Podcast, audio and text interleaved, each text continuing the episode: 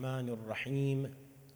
والصلاة والسلام على أشرف الأنبياء والمرسلين محمد وعلى أهل بيته الطيبين الطاهرين. اللهم صل على محمد.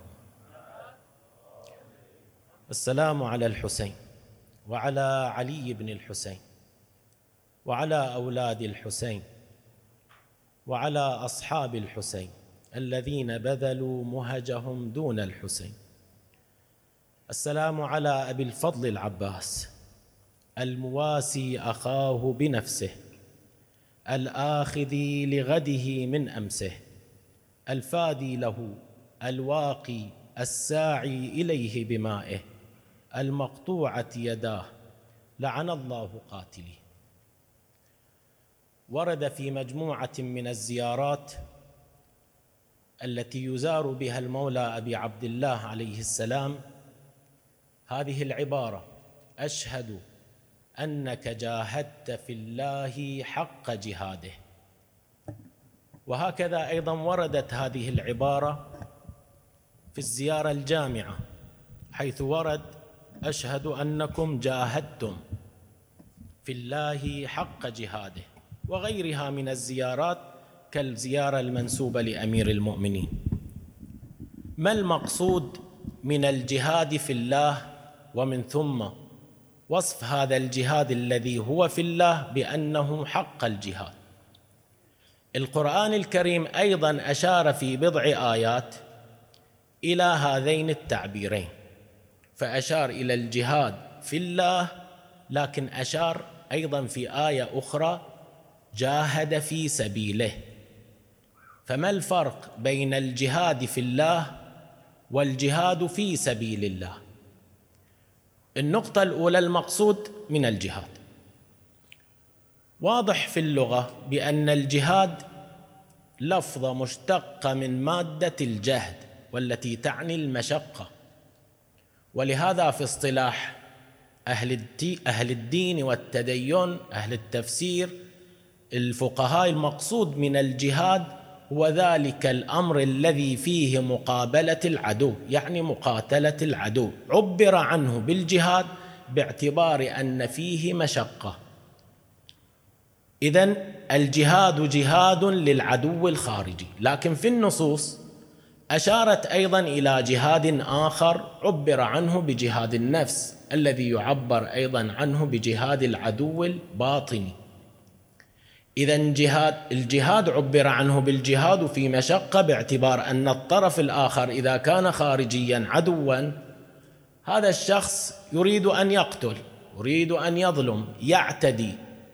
هنا يقف الطرف الآخر من أجل أن يرد هذا الاعتداء. فيقف في وجه العدو يكبح جماحه وهكذا. أيضا في النفس.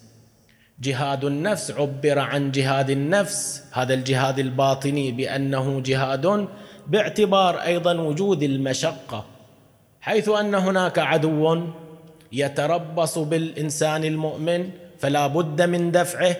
هنا أيضا في النفس أهواء وهنا وسوسة, شيطان. هذا الشيطان أو نفس النفس الأمارة بالسوء تدعو الإنسان للتمرد على أوامر الله. تجعل الإنسان سيء الخلق.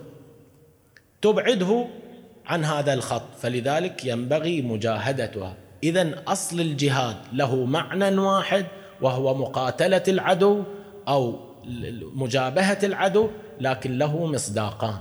الجهاد إليه معنى واحد لكن تارة يطلق على جهاد العدو الخارجي وأخرى يطلق على الجهاد بالنسبة إلى العدو الباطني وهو النفس. هذا معنى. ألا ننجي إلى العبارة؟ أنا أشهد للمعصوم بأنه جاهد في الله حق جهاده. اولا ما المقصود في الله؟ حتى نعرف أيضا المقصود في سبيل الله. الظاهر بأن الجهاد في الله يعني أن المجاهد والعامل سواء كان جهاده خارجيا أو كان جهاده باطنيا إذا نسب إلى الله سبحانه وتعالى يعني ليس هناك شيء يفصل بين عمله وبين باريه وبين الله سبحانه وتعالى لا فاصل. بخلاف لو كان الجهاد في سبيل الله ولذلك روايات الزيارات دائما تتكلم عن الجهاد في في الله. جاهد في الله ولم تقل جاهد في سبيله. يمكن بعضها. لكن هذا المعنى في دقة في معنى. يشير إلى أن المجاهد في الله لم ير غير الله سبحانه وتعالى. فهو أقرب لله بسبب كمال إخلاصه. الإخلاص مرتبة أو عدة مراتب مو مرتبة واحدة. فلذلك عبر المولى في قرآنه بأن بعض الأفراد وصلوا إلى مرتبة المخلص لا المخلص الإخلاص مخلص أو المخلص من الإخلاص. لكن لأن مرتبة عالية مرتبة لا لا مرتبة فوقها عبر عن هذا الشخص بأنه مخلص. أخلصه الله سبحانه وتعالى له. هذا من قبيل العبارة التي في القرآن تقول واصطنعتك لنفسي. موسى الله صناعة الله. هذا الذي يكون صناعة الله لو جاهد في الله لو عمل أي عمل وصل إلى مرتبة من الكمال هذا العمل لا كمال فوقه. اذا المقصود وجاهد في الله يعني أنه عمل على طبق مقدرته العالية. زين حق جهاده. قبل ما نروح حق جهاده لا ننسى في سبيله. ما الفارق بين الجهاد في الله والجهاد في سبيله؟ الظاهر بأن الجهاد في سبيله صحيح بأن هذا الجهاد جهاد يطلق عليه جهاد. ونتيجته واضحة. طاعة الله له الثواب له الجنة هو هو في طاعة الله وفي مرضاة الله. لكن الفارق بين هذا وذاك أن الذي يجاهد في سبيل الله يتبع أمره يخاف النار يطلب الجنة. بخلاف الذي يجاهد في الله الجنة والنار ليستا نصب عينيه وإنما الذي يراه هو الله ورضا الله سبحانه وتعالى. ما يفكر. ذاك هذه مرتبة مو إلي أنا. مو إلى أي واحد. مرتبه خاصة. وعندما قالت هذه العبارات يجاهد في الله حق جهاده يبقى يوصل هذا المعنى بأن هناك الجهاد الأشد. أكمل الجهاد ما يستطاع أن يصل إليه من خلال الجهاد قد وصل إليه هذا الشخص. وعليه إحنا نستفيد من من هالعبارات بأن هذا التعبير لا يقال إلا للمعصوم. أو من شهد المعصوم له. تقدر تقول جاهد في سبيل الله لكن أن تقول جاهد في الله حق جهاده هذه العبارة مختصة بالمعصومين عليهم السلام. الحاصل أن هذه العبارة يقصد منها بأن المعصوم قد أدى واجبه وأرضى ربه وكان نصب عينيه رضا الله سبحانه وتعالى. ساقه حبه لله ولم يسقه إلى الجهاد الجنة ولا النار ولا أي شيء. مو الامر نعم في مسؤولية لكن النظر إنما هو لله سبحانه وتعالى. ولذلك عبر عنه بأنه جاهد في الله سبحانه وتعالى. هذه النقطة الثانية. النقطة الثالثة أو المحور الثالث في عدة نقاط. النقطة الأولى ترتبط كلها ترتبط بهذه العبارة.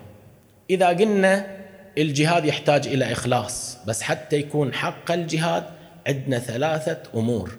ركيزة من ركائز قبول الجهاد. جهادا كان للعدو الخارجي أو جهادا نفسيا. جهاد بالكلمة جهاد بالقلم جهاد كذا كل جهاد. عندنا الإخلاص. وعندنا العزم والإرادة وعندنا أحمز الأعمال.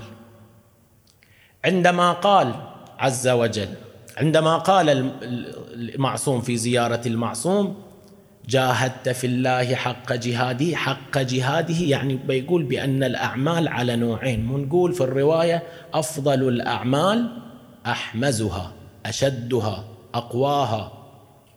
وعليه فهنا المقصود بأن الجهاد الذي قام به المعصوم هو أحمز الجهاد أشد الجهاد.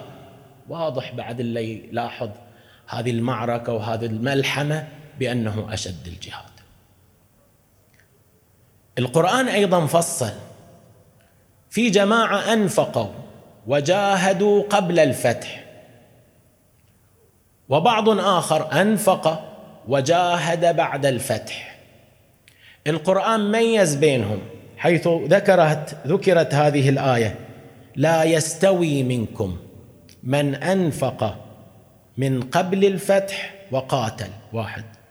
أولئك أعظم درجة من الذين أنفقوا من بعد وقاتلوا.